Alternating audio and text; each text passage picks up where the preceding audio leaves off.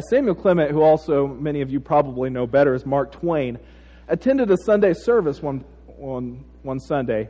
He met the preacher at the door afterwards and told the preacher that, he said, Back home I have a book that has every word from your sermon in it. And the preacher was kind of taken back and he said, You know, I, I assure you, the whole thing was original.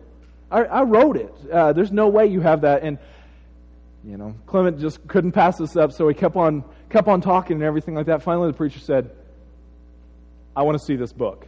So, Mark Twain, all right, I'll send it over in the morning. So, the preacher gets it, opens it up, happens to be a dictionary.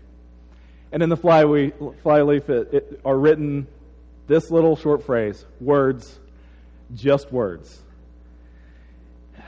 I got to thinking a little bit of that. Some sermons really just turn into just words. You know, may, maybe, maybe he wasn't trying to be degrading Mark Twain, just kind of being funny, but some sermons just end up being just words. But some sermons, they, they provoke a, an action, or maybe reaction at least. Maybe that's a, a lot of sermons will provoke reaction. Today, i have got to be honest, I'm going to be borrowing a sermon. This is the only reason I felt like I could title it One Good Sermon. I'm borrowing it from someone else. It was a sermon, though, that was an old, very old sermon, first preached about 2,000 years ago. It is one of the longest sermons that is recorded in the New Testament. And it's the sermon that Stephen gave. Last week we talked a little bit of, of Stephen and as he was martyred and giving his life, and we focused on that aspect. But I, I told Galen, I said, we're going to repeat the service from last week because I just feel like we I, I need to hit this from another angle. So he, he asked me if he ought to do the same songs. Did you notice? Stephen is one of the uh, one of the seven first deacons that is chosen uh, under strict guidelines of being person of the word. I mean, person of, of spirit, of faith, and of wisdom. Seven of them cho- chosen to handle the first church conflict, dealing with distribution of food to the widows. And in a lot of a lot of minds, that would have been enough service. But for Stephen, he doesn't stop there. Stephen doesn't limit himself to just waiting on the tables for the, for the poor widows. Acts 6, verse 8 says Stephen, a man full of uh, God's grace and power, performed amazing miracles and signs among the people.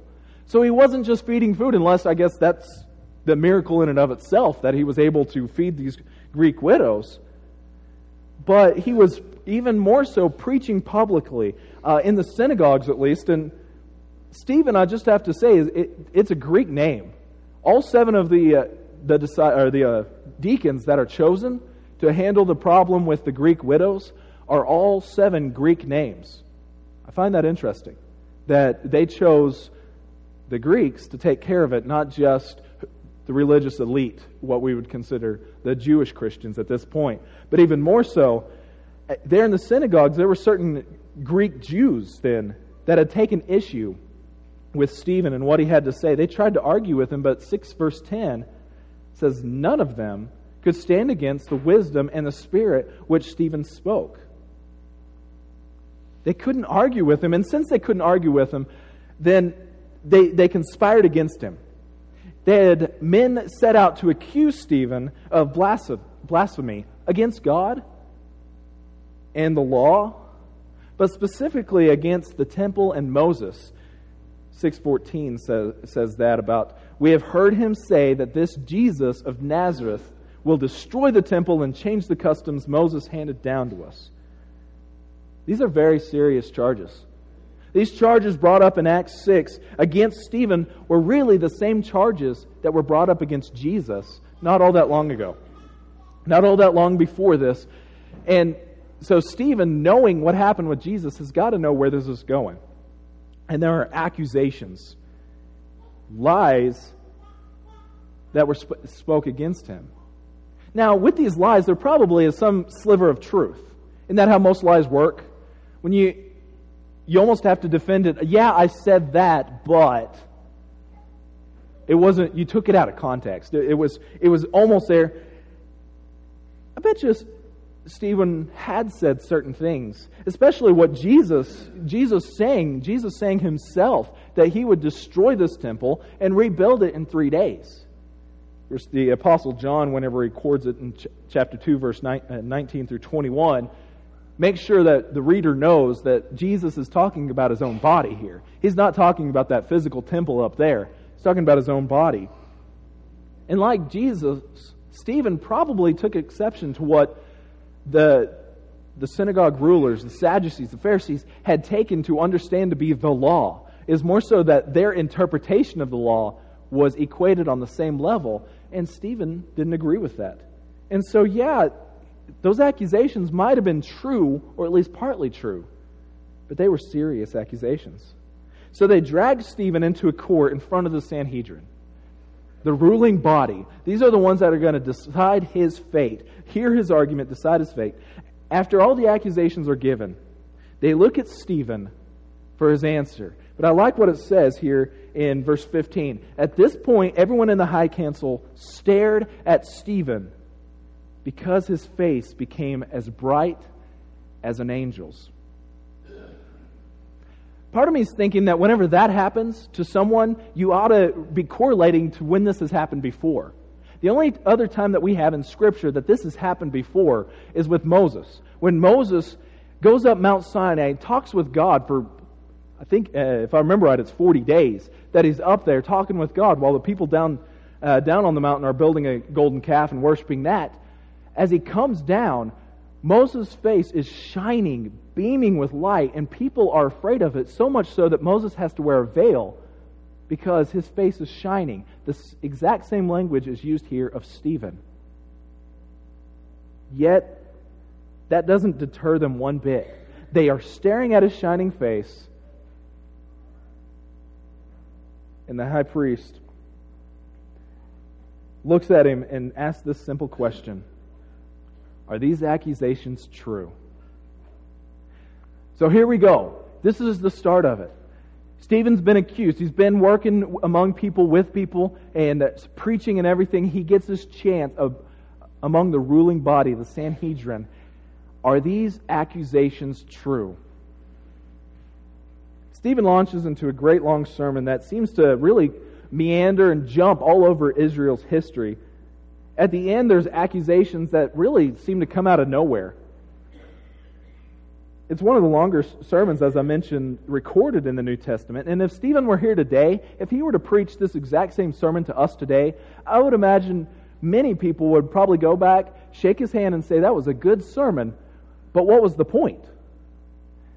It's kind of, when you read through Stephen's sermon, that's kind of how you feel is, What are you doing here, Stephen? Stephen? What are you talking about?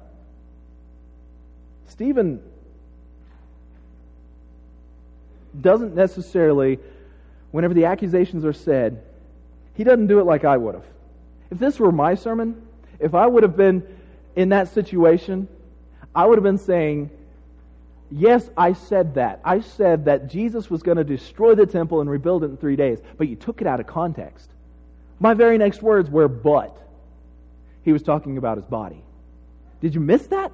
Did you miss that part? And I would start the fight because I would start to defend all the accusations. Instead, what Stephen does is he places the accusations in context. He gives them the context of really what they're really focusing on. They, the accusation here is that they, uh, they accused him of blaspheming God by speaking against the temple. Stephen doesn't go after that lie. He doesn't go after it saying, that's a lie. He said, in, in, instead, he shows their bad theology. Now, you know, that's a good way of, of coming to an argument, of saying their bad theology with that. He equates the, they are equating the temple with God. As he starts into his, his sermon, starting in chapter 7, verse 2, he starts with the beginning of the nation, with Abraham. Abraham is in Mesopotamia, of all places, in godless Mesopotamia. God calls. The God of glory appears to Abraham whenever the whole family is probably worshiping idols, involved in Mesopotamian ideas and calls him out. And then God comes again to Abraham whenever he's in Haran after his father's death and calls him to the land of Canaan. He promises Abraham's people will never, or promises people this land that he's living in, this land of Israel, promises all of it to him, but Abraham himself will never get a bit of this land. He lives much of his life there with, with no heir to continue this hope. The covenant that he gives is a covenant of circumcision. He's saying, I will do this because in my promises that of circumcision, as long as you circumcise, this is going to happen. Stephen's point was that God could work with Abraham, could give a mark on his people that they are his people. God doesn't need a temple. God doesn't need a temple to do that. He resides in people. Starting in verse 9, he, he takes off with the story of Joseph. Joseph got sold into slavery by his brothers, by his own flesh and blood. But in slavery, in the pagan country of Egypt, God was with Joseph, giving him the wisdom to become a ruler second in command next to Pharaoh. God didn't need a building to work through Joseph. In verse 20, when the, when the people were enslaved, God raised Moses, who was marked to be a leader from the very beginning. He was, he was raised an Egyptian prince. Although he was still a Hebrew Jew, he was raised an Egyptian prince. So he had the makings of being a great leader. And as that started and his, leading started, was whenever he saw an Egyptian master beating a Hebrew, one of his brothers. And as he tries to stop that, he ends up killing the Egyptian. Stephen says here, 725, Moses assumed his fellow Israelites would realize that God had sent him to rescue them, but they didn't. That, this is where Moses is assuming his brothers would understand his role, but they didn't. And in fact, he tries to settle dispute just the next day with two Israelites. Uh, the one in wrong pushes, uh, pushes Moses aside and basically says, Who made you ruler and judge over us? Do you want to kill me like you did the other the, the Egyptian? Moses then runs to Midian. Forty years later, God calls, uh, God speaks to him through a burning bush on a mountain. This is nowhere near the mountain that the temple was going to stand. And God spoke to him on this mountain. God declared that spot holy ground, not because there was a building on it, but because he was there. In verse 35, uh, Moses finally leads the people out of Egypt. God gives him the plans for a tabernacle, the first building that God is going to allow built. He tells him exactly how to build it, goes through that, and this is going to be a sign of his presence. Not that his whole presence could be uh, in, in, entangled in one building, but here's a place where you will be able to experience God's presence. Later, verse 46, David wants to build a permanent house for the Lord. Stephen's working through all this, and he's just hitting all these points. And David comes and he realizes he's got a beautiful house, and the Lord is still in an old tent. What can we do about this? David asked God, Can I build you a house? Can I build you a permanent residence among the people? God says, No, but your son can. So he gives them all the plans to build the temple. Now, this temple that was being built was not the same that, uh, that Solomon built. This was one that was much larger and ornate that Herod had built to please the Jews. Stephen then says, though, with this However, after saying all this, however, the Most High does not live in temples made by human hands, as the prophet says, my heaven is my throne and the earth is my footstool. Can you build me a temple as good as that? asked the Lord. Can you build me such a resting place? Didn't my hand make both heaven and earth? Basically, God is saying, You can build me a house, but you can't contain me. I am bigger than any structure or building you can make. I am bigger than that. I made the very building materials you're using to make this? Stephen doesn't argue with their accusation that, that he spoke against the temple. He didn't speak against the temple. He could have argued that way, but he didn't argue that way. Instead, he shows them that the temple should not be equated with the presence of God. It was almost a form of idolatry that they had turned into. They were engaging in idolatry by worshiping a building, by equating that building with God. And they had forgot that it's the God that they meet there is the one that needs worship. The next accusation they gave is they accused Stephen of speaking against the law. Again, he doesn't argue with this accusation. He doesn't say, No, you got it wrong. I, was, I wasn't speaking against the law, just changing it a little. Or fulfilling it, as we like to say, that the law was being fulfilled. Instead, he says, You know, you're one to talk. You accuse me of speaking against the law. You're one to talk. You have always rejected God's leaders and their words. Let's go back and, and retrace how, jo- uh, how Stephen does this. Joseph's brothers rejected him. The people rejected Moses and God. Moses even prophesied about the coming of Jesus. But Stephen says in verse 39, if it'll click here, but our ancestors refused to listen to Moses. They rejected him and wanted to return to Egypt. They told Aaron, Make us some gods who can lead us, for we don't know what has become of this Moses who brought us out of Egypt. So they made an idol shaped like a calf. and They sacrificed to it and celebrated over this thing they had made. Then God turned away from them and abandoned them to serve the, uh, to serve the stars in the heavens as their gods. In the, wor- in the book of the prophets, it is written, Was it not me you were bringing sacrifices and offerings during those 40 years in the wilderness, Israel? No, you carried your pagan gods, the shrine of Molech, the star of your god Rephan, and the images you made to worship them. So I will send you into exile as far away as Babylon. E- even though they had the very presence of God with them, they had this tabernacle, they had this fire by night and a pillar of cloud by day. They still rejected what Moses was bringing and what God was bringing through Moses. The people were rejecting this. Then Stephen goes for the jugular. He brings it home. At the very last of this, he brings it all home and says, Not only did your forefathers neglect to obey the laws of Moses and reject Moses, you rejected and killed the very one he prophesied about. Verse 51 You stubborn people, you are heathen at heart, or uncircumcised at heart, and deaf to the truth. Must you forever resist the Holy Spirit? That's what your ancestors did, and so do you. Name one prophet your ancestors didn't persecute. They even killed the ones who predicted the coming of the righteous one, the Messiah whom you betrayed and murdered. You deliberately disobeyed God's law, even though you received it from the hands of angels.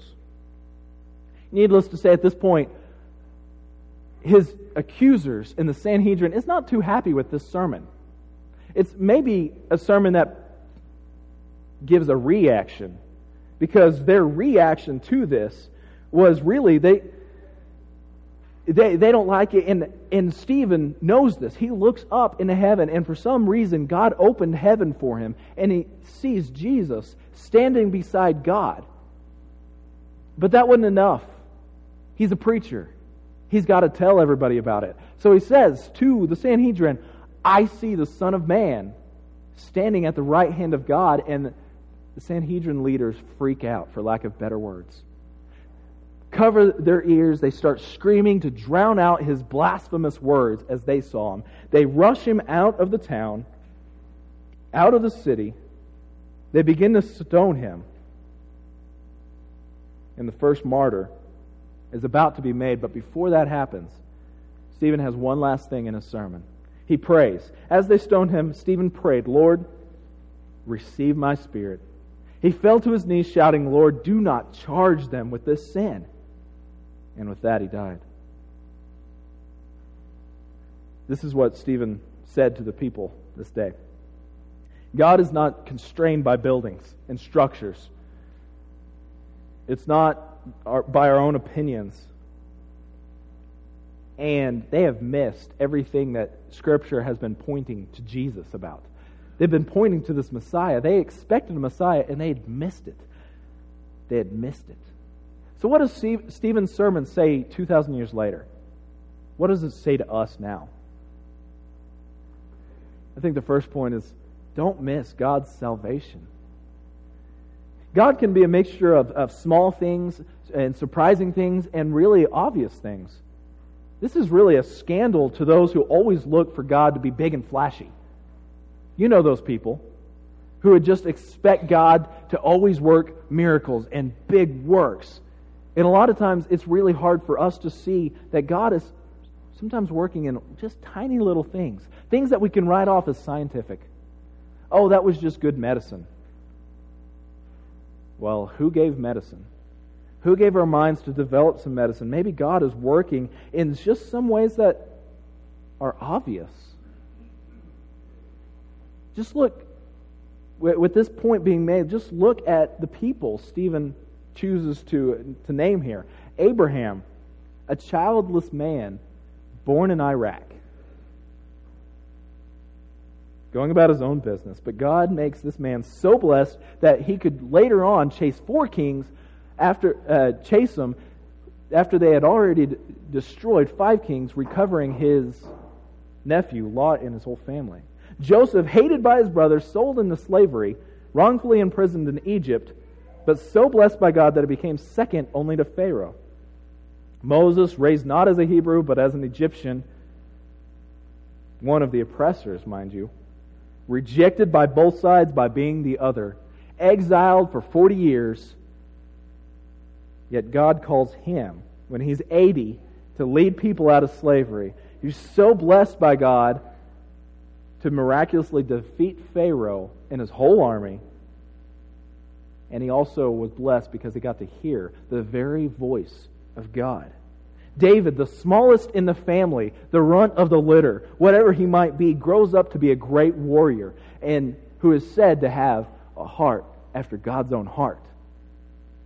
Jesus, son of a carpenter, not trained in religious leadership, steps into it at age 33 with the very power of God and His words, dies a traitor and a blasphemer between two thieves, and so doing becomes the Savior of the world. Don't miss that God sometimes works in just small things. That all throughout history, this has been happening. And I think this is Stephen's point that God's salvation is sometimes small, sometimes inconspicuous, sometimes surprising, maybe a little obvious. When you're in a Christian saturated world, much like we are now, the news of Jesus just kind of seems like old hat. Seems like old news. We want something fresh and exciting. Give us something new, a new take on it. Sometimes God is not working like that. God may be working in that saturated system to show us who He really is. I think the next thing Stephen is saying is God will build up and knock down structures as He sees fit. Not as we see fit, not as we would want Him to. God gave the plans for the tabernacle whenever the people needed the tabernacle. And then, whenever the time had come for the tabernacle to be done, God gave the plans for a temple. The temple to be built, and it was going to be a great place. But when its time had come, he used his puppets, the Romans, to come and destroy the temple. Its time had come because God had given a new plan. That in the body of Jesus Christ, in the church, and how this was going to work. Problem that the people who killed Stephen had was that they did not distinguish between God and the structures God had given. They didn't understand that God was different than the temple. The temple had its purpose for a time. When we begin to worship the structures God had given rather than the God Himself, we are accused and, and guilty of adultery, idolatry. We are guilty of worshiping an idol. I I'm not sure we're really that far from the people who killed Stephen. I'm not sure we're really that far from understanding this very, very thing. We can hold tightly to many structures that God has given for a time. We set up idols that could actually be opposing to God. It may not be our building, it may not be our worship assemblies, but it may be our order of worship. It may be a cloth over the communion table, maybe over Bible classes, or maybe even versions of the Bible. When King James commissioned translators to translate the Bible into common English back in the 1600s, it was so that the common person could understand it. If the King James Bible sounds like Shakespeare, it's because it's written the exact same time Shakespeare's writing. And really, so much changed with, uh, with the King James Bible coming into English. The English language became much more appreciated and much uh, uh, more of a romantic language because it was finally written down. It wasn't vulgar anymore. But later on, that language changed. English language changed from Shakespearean English. We don't speak like Shakespeare. Most of us have a hard time reading Shakespeare and understanding it. We don't speak like that. And so that time maybe has passed. And some, some, whenever new translations came out, there was a whole lot of quarrel over can they be used. I think we're creatures, the same creatures of habit, the same as Stephen's accusers are. That we sometimes worship things that aren't God. They might still be good and they might still have their purpose, but they may not be what God is wanting at that time. Something may be changing. And I'm not proposing that the King James uh, Version is, is wrong and evil. I'm just saying maybe its time is different. Some things have to come along and, and kick us out of ruts. Come along and encourage us to get out of ruts that we're in and move on beyond that. I think uh, the early church had to have its encouragement to break out of its comfort zone, to fulfill what Jesus really said and commanded, actually. In the beginning of the book of Acts, before Jesus had been taken up to heaven, he says to his disciples here in verse, chapter 1, verse 8, You will be my witnesses telling people about me everywhere in Jerusalem, throughout Judea, in Samaria, and to the ends of the earth. By the end of chapter 7, how far have they gotten? Jerusalem. So much has happened, and the furthest that they have gotten is Jerusalem. This command is saying something a little bit different. It's only when Stephen is martyred that, as we see, chapter 8, verse 1, after Stephen is martyred, there's great persecution. A great wave of persecution began that day, sweeping over the church in Jerusalem. And all the believers, except the apostles, were scattered throughout the regions of Judea and Samaria. Does that sound familiar? Does that sound like fulfilling what Jesus commanded them to do? Were they doing it on their own? They had to have a simple reminder.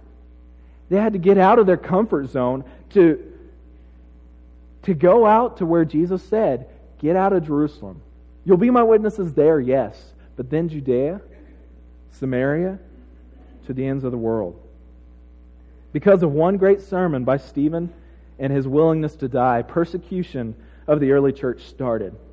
But it was that very persecution that, that spread the early church, spread the boundaries of God's church. They had to get out of their comfort zones and do the will of Christ by spreading good news to the world. I think we a lot of times can get in our own ruts, and we can, we can get in those places that actually hinder us from spreading the gospel because either we've no, never done it that way, or it's just we're not comfortable. We're not comfortable getting out of this. And I think that's what Stephen's sermon is telling us that God does not dwell in those structures, especially those made by man. So we can't just leave him there. We can't just leave God in this building and we're done. We come and, and pay homage to him, we worship him for a little bit, and then we head on and go about our day. God dwells in our hearts.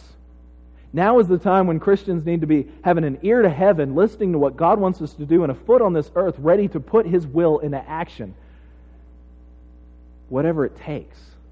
Whatever it takes from us. And I think Stephen was the example of what it took for him to encourage, by his death, encourage the church to spread its boundaries, to spread the kingdom of the Lord across the earth. Do we have that same mentality? Or do we have the, the mentality of the Sanhedrin, willing to just uphold our idols of God rather than uphold what God is really saying? I hope that can never be said about us. I hope that we're a people, we're a church that is always listening to God and acting upon it in our community and in our world, and that the boundaries of the kingdom are always being pushed further, further out into the world, and that we're a light shining.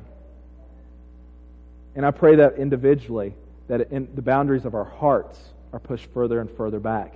If you're in need of that, if you're in need of those, those boundaries taking a, a, different understanding and just being dissolved within your heart and letting Jesus rule over every bit of you, then we have an opportunity through the invitation for you to come and, and come clean through either baptism or just confession and letting us know your intent and helping us let letting us help you on your journey to listening to God and acting in this world. If you have any need of this congregation, would you please come forward as we stand and sing?